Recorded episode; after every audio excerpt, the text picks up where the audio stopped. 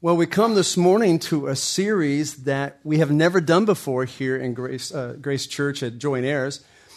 We've never done a series that's going to span out, we believe, probably an entire year. That's the plan. It's a series that is going to comfort you and convict you.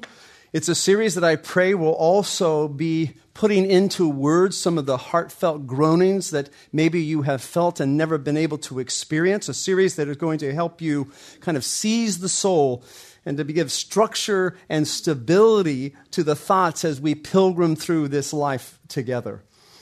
This series that we've been promising now for a few weeks, this series is called, as you can see, Psalms, subtitled Certain Truth for Uncertain Times. I just really like that overhead.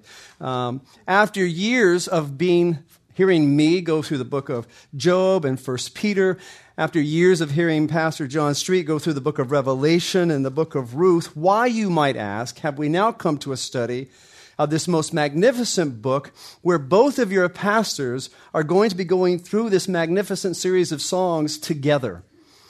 The reason being is because our desire is to unite and unify the message from this pulpit so that week in, week out, we are going to be drawing out all of the messages that come from the same portion of Scripture. And in that desire, it's going to be like streams that all flow into the same channel of water, while at the same time giving you all of the variety that is so much a part of this book and so necessary to the Christian life. The book of Psalms gives all of that to us. Now, I say that because the book of Psalms has been given to us by the Lord in the pages of Holy Scripture as an indisputably inspired ancient worship hymnal. And it's been given to us, to the people of God, to instruct us as to how to express our faith in Yahweh, as to how to express our faith in various times of trial and certain truths for uncertain times.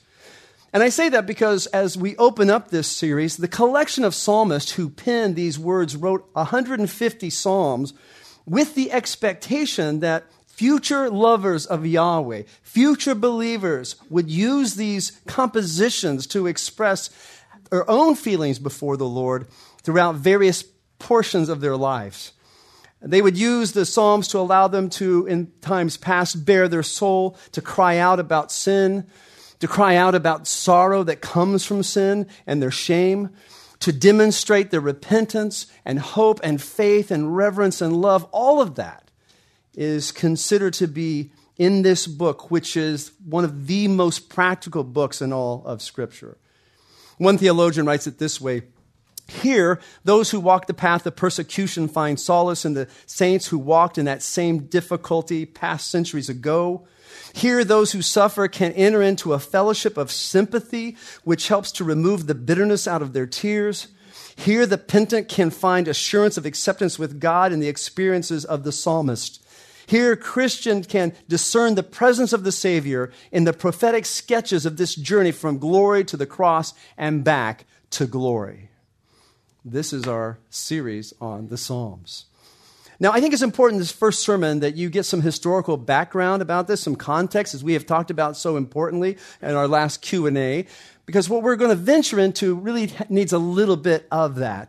Uh, as we look at the Psalter, we need to think about what are the different approaches and what are the different kind of categories that we have here. Though in different ways people have tried to do this, I like this particular pattern that might be helpful for you just to kind of set the stage. Theologians, for the most part, have said that these are the kind of following Psalms that we're going to see throughout our study. Number one, just predictive Psalms, Psalms that predict the life of our Lord Jesus Christ. We're going to see praise hymns and hallelujah psalms that extol the wisdom and the graciousness and power of God. We're going to see petition and supplication psalms that pour out the needs of the human heart before God. We're going to see psalms that help us to confess our sin and help us to go before the Lord and seek his forgiveness. We're going to see perceptive or didactic or wisdom psalms that discuss the issues that are complex in the human heart. We're going to see profession or confession psalms that pour forth the psalmist's convictions about the mighty works of God. We're going to see patriotic or historical psalms that review the history of the relationship between Yahweh and his people. And then lastly, we're going to see pilgrimage psalms that were sung by the Lord's worshipers as they made their way up the hill to the temple to celebrate the great festivals spoken of in the Old Testament.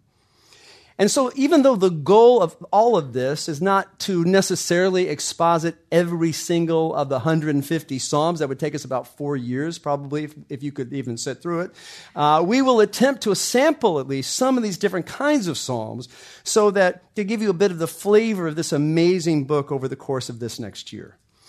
Now, each Psalm has a history to it, each Psalm has a context to it. Each psalm will inform our understanding about the reason that it was written, either clearly or we have to go through it didactically to understand. But each psalm does include a history behind it. In fact, of the 150 psalms, 101 of them are tit- have titles related to their authors. Uh, 73 are aligned to David, uh, 10 to the school of Korah, 12 to the school of Asaph, 2 to Solomon, one to Ethan, one to Heman, one to Moses, and 50 that are anonymous. That's what we have before us. And though not every single psalm speaks to the human author, we know by way of the doctrine of divine inspiration that each psalm shares the blessing of being inspired by the divine author, the Holy Spirit. Out of the 219 quotations of the Old Testament in the New Testament, 116 of them are from the Psalms.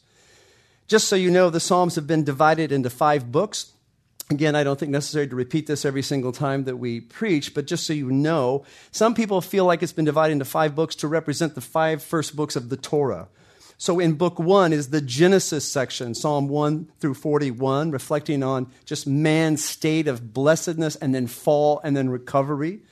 You have book two, the Exodus section, Psalms 42 through 72, speaks of man's ruin and man's redemption. The third book is the Leviticus section, Psalm 73 through 89, focused on the tabernacle, the temple, and just the assembly of God's people. Then Numbers section, Psalm 90 through 106, speaking of the peril and protection of the earth. And lastly, the Deuteronomy section, book 5, Psalm 107 through 150, dealing with the perfection and praise of the Word of God. It was Ambrose that said, The Psalms are the voices of the church. It was Augustine that said, They are the epitome of the whole scripture. It was Martin Luther that said, They are the little book for all the saints. It was John Calvin that said, They are the anatomy of all parts of the soul. And it was Isaac Watts that said, They are the thousand voiced heart of all believers. That brings us to the very first psalm of the Psalter, the very first psalm set before us in this hymn book of God. It has been said that Psalm 1 is the doorkeeper of the entire book. It has been said that what is spoken here in the very first psalm is primarily the introduction, which the remainder of the psalms are a sermon about. So here in Psalm 1, the door opens. The journey begins and the road unfolds before us in two different ways that are presented to us for our consideration. Let me read to you Psalm 1, the first psalm of the Psalter. And I'm going to be reading from the Legacy Standard Version the entirety of our study. Psalm 1. How blessed is the man who does not walk in the counsel of the wicked, nor stand in the way of sinners nor sit in the seat of scoffers. But his delight is in the law of Yahweh, and in his law he meditates day and night. And he will be like a tree firmly planted by streams of water, which yields its fruit in its season, and its leaf does not wither. And in whatever he does, he prospers. The wicked are not so but they are like chaff in which the wind drives away.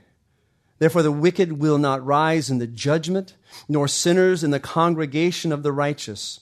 For Yahweh knows the way of the righteous, but the way of the wicked will perish. It was the poet Robert Frost who once wrote these very famous words Two roads diverged in a yellow wood, and sorry I could not travel both.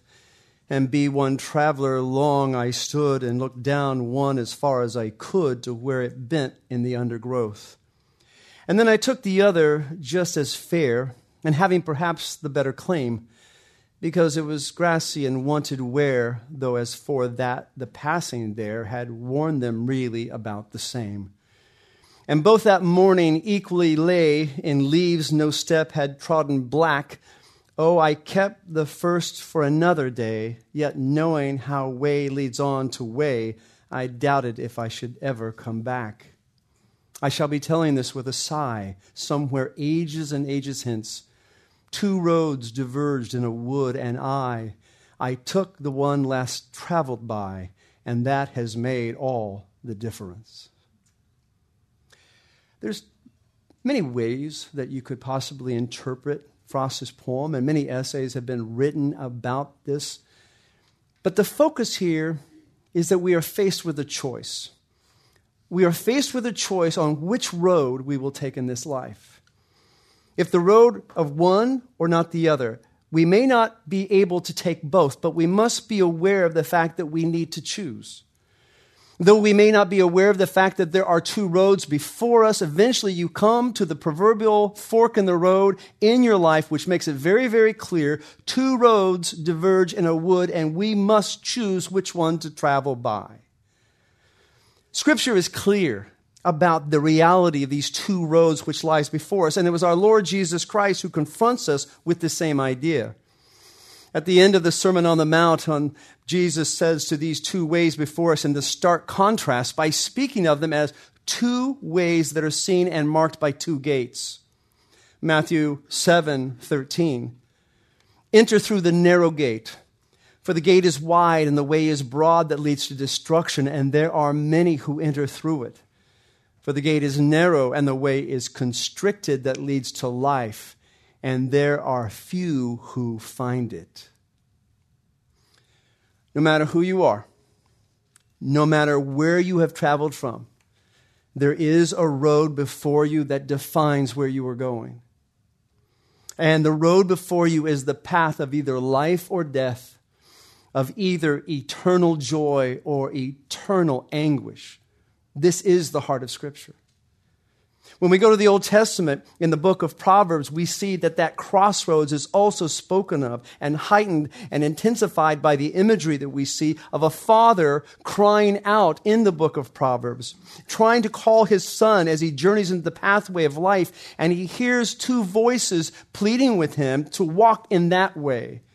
One being the way of the adulteress and one of lady wisdom. And we see that in Proverbs 7, beginning in verse 24. So now, my son, listen to me and pay attention to the words of my mouth. Do not let your heart go astray into her ways. Do not wander into her pathways. For many are slain whom she has cast down, and numerous are those killed by her.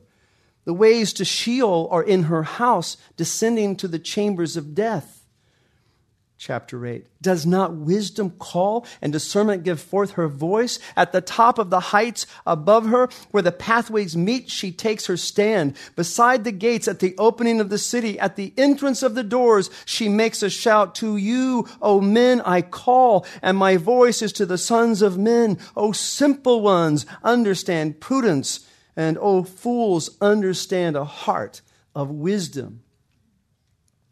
You're on a journey. You're on a journey, my friends, and the journey has choices, and the roads have to be taken, and you have to decide what you're going to do. More now than ever, I believe.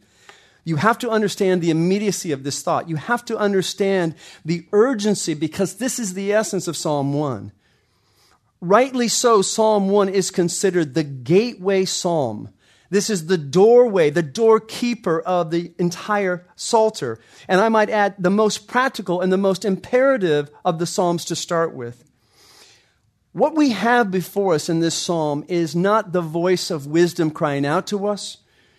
We don't hear the voice of the wicked yelling for our attention, but rather it's as if Psalm 1 stands before us as a gatekeeper to the temple It's like a gatekeeper in the days of the Levites stationed at the gates of God's house. It was their task to open the temple gates in the morning and to close them at night. And they stood on guard to make sure that no unclean person would enter God's house.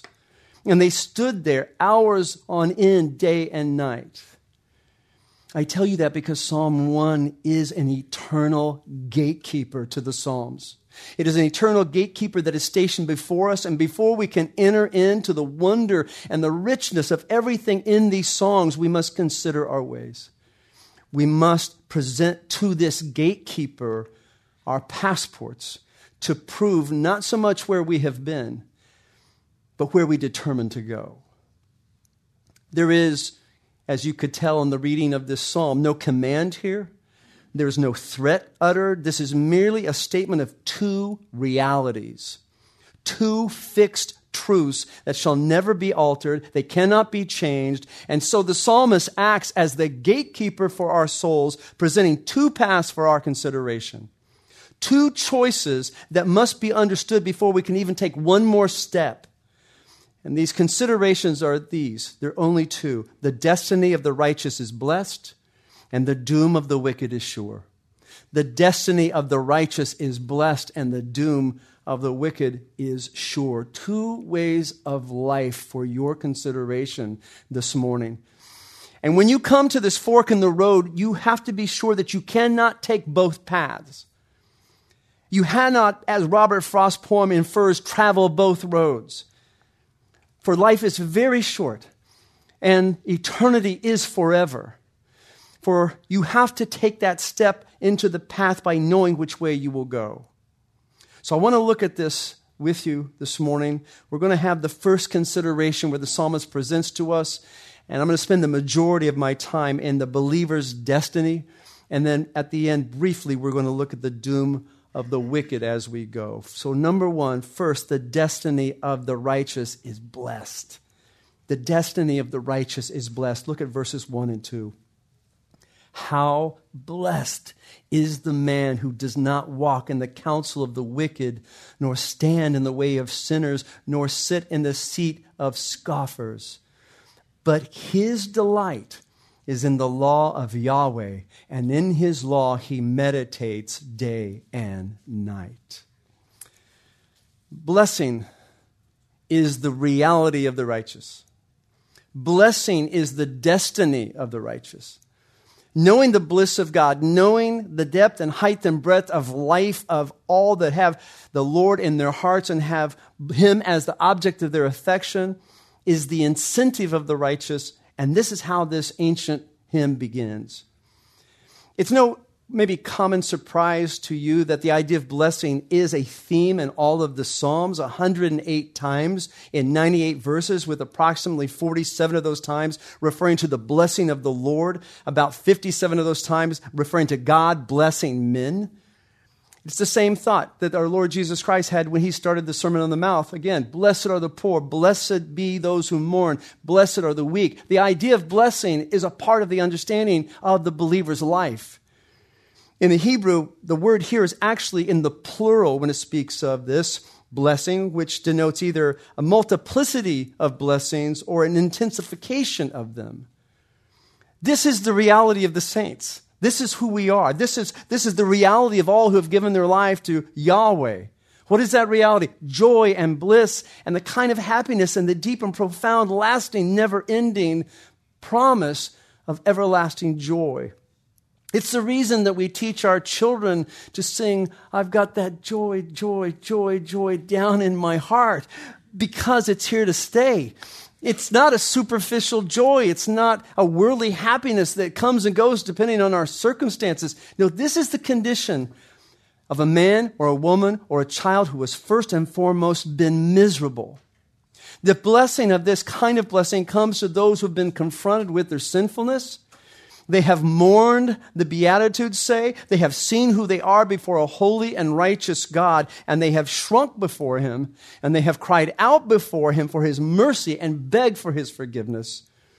And the result of that mercy gives birth to joy, blessing, and a soul that is at rest with its maker because he has birthed them again. He has given them new birth. For the first time in about 20 years, Lori and I watched the video of the birth of my first son, Josiah. Uh, we hadn't seen this video for years because technology changed and we forgot to change with the technology. So now we watched it after they've been converted, and the miracle of this birth almost 21 years ago was staggering. There is no joy greater than that. There is no joy more of a blessing than that, except the second time they are born. And the second time they're birth, the second birth from above, that is the blessing of the righteous. But I want you to notice something with me in these verses. This man or woman is not blessed just because of what's happened to them and the fact that they've been deemed righteous. Their blessing is not just an overflow of being declared righteous in their regeneration. No, in this blessedness is a result, listen, of what they don't do. This is in a result of what they don't do. They are in, internally and eternally blessed because they belong to Yahweh, but externally and specifically, they are blessed because they do not walk or stand or sit with the ways of the wicked. And I want to look at these qualities with you quickly because they're very, very important that you understand this blessing comes from what you don't do. You are blessed when you do not, first of all, walk in the counsel of the wicked. When you do not walk, verse 1, in the counsel of the wicked. Walking your life, the way you live your life, the way you journey through this very, very short time on this earth is not defined as being under the counsel or the instruction of the mindset of the wicked. Those wicked are those who speak of, I'll speak later of it, but suffice it to say, they are those who do not love Christ, who do not love Yahweh, who whisper and scream all the time for your feet to stumble onto the path of the world. We are bombarded by this more now than ever. We are bombarded through social media to be susceptible to the counsel of the wicked. We hear their voices daily. We listen to their reason daily whether it be through talk radio or music or blogs or podcasts, we begin to slowly but surely align our thinking with the politics and the conspiracies and the anti God philosophies because we are not, as verse tells us, delighting ourselves in the law of Yahweh, and instead we fill our minds with the lies of Satan. You say, I'd never do that. Consider the path you're on, Christian. Consider the path you're on. Remember, Psalm 1 is the gatekeeper.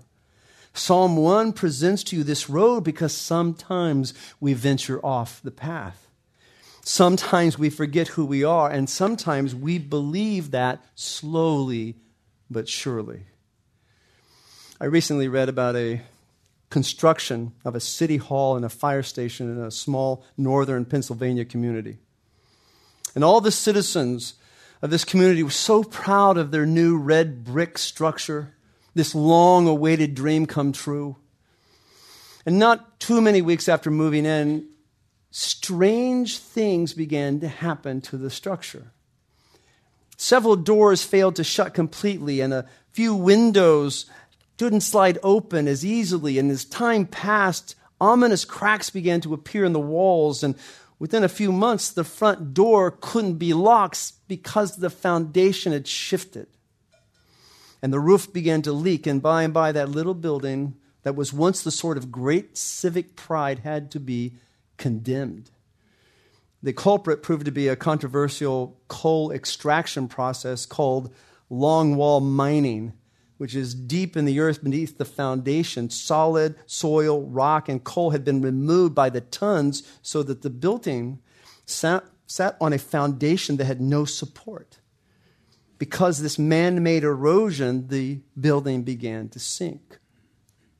And I say that to you because it's the same way with compromise slowly, almost without perception, one rationalizes your life and, and triggers a series of other rationalizations and, and damaging alterations to a life that at one time was strong and stable and reliable. That seems to be the concern here of the psalmist as he begins this portion of scripture, as he composes this first song, which is to encourage us to resist even the slightest temptation to compromise, to compromise our convictions. What are the other areas of blessing that comes from what we don't do? Look at verse 1b stand in the way of sinners. Do not stand in the way of sinners. You are blessed. You understand the blessing of God when in your life you don't stand with them. The word sinners here comes from a Hebrew word meaning, of course, to miss the mark. And it refers to deviating from the standard of God as revealed in His Word. If we run with worldly people in their godless way of life, you will be wrongly influenced by them. Paul gives a similar warning in the New Testament. He says, Do not be deceived. Bad company corrupts good morals. Meaning to decay, to waste away your good morals, to chip away at what you had once. The effect of sin, you see, is this gradual buildup of plaque, using a medical analogy, producing spiritual hardening of one's heart and this can happen to believers, especially even to those that think that could never happen to me. That would never happen to me. But it's progressive, it happens one leak at a time. Don't walk, don't stand, and don't sit still. Verse 1c, or sit in the seat of scoffers. We are blessed if we do not sit in the same seat of the scoffers, or as Charles Spurgeon calls them, the doctors of damnation. Sit in the Hebrew is when one has settled down, is comfortable and content with the pattern of the world. You don't even notice it anymore. That's where you reside. In the present context, this verb pictures the idea of becoming so comfortable with sin and the progression of the casual influence of ungodly people in your life that there's a collision course.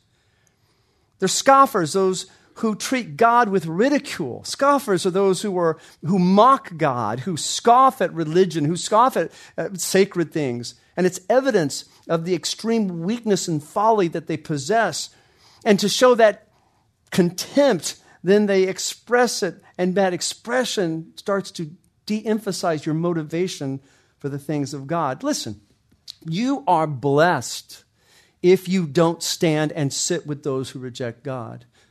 Who reject that life happens at conception, who rejects that a man or a woman are who they are biologically and not philosophically, who reject the morality that is from God, who reject that the bedroom is only for a man and woman who have been brought together in marriage. You will never be blessed in this life if you walk and stand and sit with those who scoff at God who reject his word, who hate his speech, who consider his word to be hate speech, who hate the church, who long for the outlawing of every moral restraint, who live to make evil good and good evil. Just as the old saying goes, live fish swim against the stream, dead ones go with it. So, where does this blessing come from? Where's the joy? Where's the peace and, and the satisfaction, the deeply rooted contentment find its source in? Verse 2 But his delight is in the law of Yahweh, and in his law he meditates day and night. So, behind the scenes, what you have here is a man or woman who sees the word of God as their delight. They, they walk in the counsel of Yahweh. They stand in the love of his law. They sit at the seat of those who meditate on his word and stay seated there for the entirety of their lives. They are protected, they are blessed. He or she delights himself with the truth. They delight himself in the law of God. They find the music of the soul and the hymns of the Savior. This is the blessing of this book. One of my favorite descriptions of this blessing is from an anonymous writer who I must share with you what he says about the blessing of this scripture.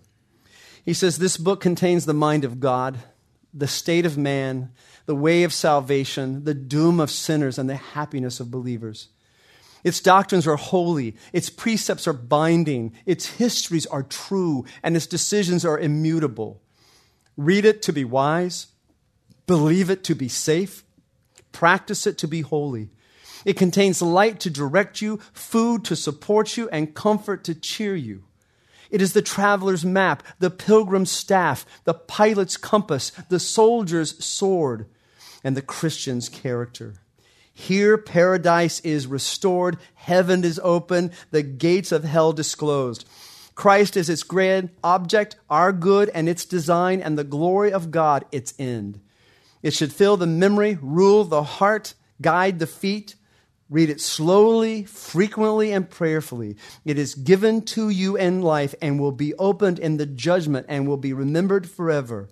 It involves the highest responsibility, will reward the greatest labor, and will condemn all who trifle with its sacred contents. The result of this, verse 3 and he will be like a tree firmly planted by streams of water, which yields its fruit in its season, and its leaf does not wither, and in whatever he does, he prospers. This is the picture of the blessing of the righteous, a tree. A tree that's been planted by streams of water. And notice it's not a wild tree. This is, this is not a tree that just happened to grow there. This tree was planted, chosen, considered, cultivated, and secured. According to Better Homes and Gardens, fall is the best time to do your digging. The soil must be moist, the place stakes around it so it can grow straight, and make sure that it is watered. A blessed man or woman has been transplanted. The blessed man or woman then has fruit that appears, and leaves are rich and filled with life and prosperity. True prosperity, real prosperity fills this life with blessing and joy. Isn't that a picture of salvation? That's the picture of salvation. It reminds me of Isaiah in his 61st chapter as he starts to speak of all of these kind of agricultural connections to God and the way that he works in the world. It says in Isaiah 61, verse 3 to grant to those who mourn in Zion, giving them a headdress instead of ashes, the oil of rejoicing instead of mourning, the mantle of praise instead of a spirit of fainting, so they will be called oaks of righteousness, the planting of Yahweh, that he may show forth his beautiful glory. God plants the oaks. God makes the heart new. God is the one who plants us by this water. James Montgomery Boice adds another thought to that to consider. He says, The state of blessedness or happiness is not a reward. Rather, it is the result of a particular kind of life. Just as the tree with a constant water supply naturally flourishes, so too the person who avoids evil and delights in Torah naturally prospers for such a person is living within the guidelines set down by the Creator. The principle is clear. If you sow a thought, you reap a deed. If you sow a deed, you reap a, char- a habit. If you sow a habit, you reap a character. And you sow a character, you reap a destiny. This is the destiny of the righteous, the destiny of those who delight in the Word of God. But there is one final contrast to make, one final consideration that the gatekeeper of Psalm 1 provides for us. Not only is the destiny of the righteous blessed, but number two, the doom of the wicked is sure. Look at verse 4. The wicked are not so. The wicked are not so. In some ways, that single thought is enough. In some ways, that single thought just chills the blood and stops the heart. The wicked are not so. The destiny of the righteous, everything that belongs to them, all the blessing and delight and prosperity that belongs to them does not belong to the wicked. Those whose counsel is evil, those whose ways is, are sinful, those who sit tightly in their scoffing, Verse 4b, they're like chaff. They're dry, they're weightless. they're dead, blown about by the wind and then driven away. Chaff is worthless, and chaff is burned. There's no hope, but only a profound sense of doom, a profound sense of insignificance. And verse 5 says to us, Therefore, the wicked will not rise in the judgment, for sinners, nor sinners in the congregation of the righteous. For Yahweh knows the way of the righteous, but the way of the wicked will perish. There is no anticipation here of hope. There's no acquittal. There's no ground to stand upon. There's just this eerie sense of judgment that awaits them. The gatekeeper here says, nor sinners in the congregation of the righteous. The wicked will not rise in the congregation of the blessed ones, which makes me question in that verse what are they doing there? Why are they in the congregation of the righteous? Is this possibly a Matthew 7, Lord, Lord kind of man or woman who is a tare among the wheat in the church and they didn't comprehend that they were lost because they never were confronted with these two realities? We don't know, but the text says Yahweh knows, verse 6 For Yahweh knows the way of the righteous, but the way of the wicked will perish. I want you to go to the prophet Jeremiah. Because I want you to see something here that he does in chapter 17 of his prophecy. And I think you're going to see here the exact same ideas that are expressed in Psalm 1, but they're unpacked in the reverse order. Same realities in reverse order that leaves us with a warning. Jeremiah 17, and I'll be reading from verses 5 to 8. Thus says Yahweh Cursed is the man who trusts in mankind and makes flesh his strength, and whose heart turns away from Yahweh.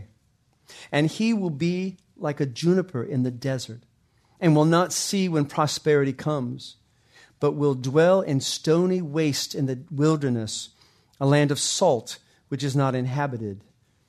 Blessed is the man who trusts in Yahweh, and whose trust is Yahweh and he will be like a tree planted by the water that sends forth its roots by a stream and will not fear when the heat comes. But its leaves will be green, and it will not be anxious in a year of drought, nor refrain from yielding fruit. What a contrast! What a contrast. Again, the wicked trust in mankind. He trusts in this evil world system he or she trust in the entire scheme of this world, thinking that this world is actually not inhabited by the God of this world, Satan himself. There's no blessing. They turn from Yahweh. There's no blessing. There's only cursing. There's certain doom for the one who is this man or woman. They have no fear when the heat, instead of having no fear like the believer when the heat of the world burns upside down, this this man or woman is a parched juniper in the desert. They're, they have no eternal prosperity. There's only wilderness, there's only waste in their life. But it doesn't have to be that way. And I say that because verse 9, probably the most well known verse of this entire chapter, gives us a moment of contemplation. Verse 9 The heart is more deceitful than all else and is desperately sick. Who can know it? I, Yahweh, search the heart. I test the innermost being, even to give to each man according to his ways, according to the fruit of his deeds. Look, stop trusting your heart. Stop trusting your heart. There is no lightness in looking at your own heart, there's only going to be death. The void and the voice inside your head that begs for you to complete this world by, by, by getting a part of it, becoming a part of it, is your rationalization. Stop rationalizing what you think. Stop rationalizing your profession. Stop rationalizing your lifestyle because your heart can trick you. You cannot walk and stand and sit with the world. If you want to sing, if you want to sing as Pastor MacArthur was speaking of today, you want your soul to be filled with music that we learned about this morning, then you cannot be filled with the ways of the wicked. The counsel is the counsel of the dying. The treasury of these holy songs belong to those who delight themselves in the Lord. So the gate has been opened, and the Psalms have been opened, and the paths have been defined, and the destinies have been set before us. And we are now going to begin our journey through these songs that I pray you sing. Let's pray. Heavenly Father, thank you for this doorkeeper of a psalm. Thank you for the fact that though this is most likely one of the most familiar psalms to all of us, help us to be confronted with the reality of the two ways, the reality of the two considerations.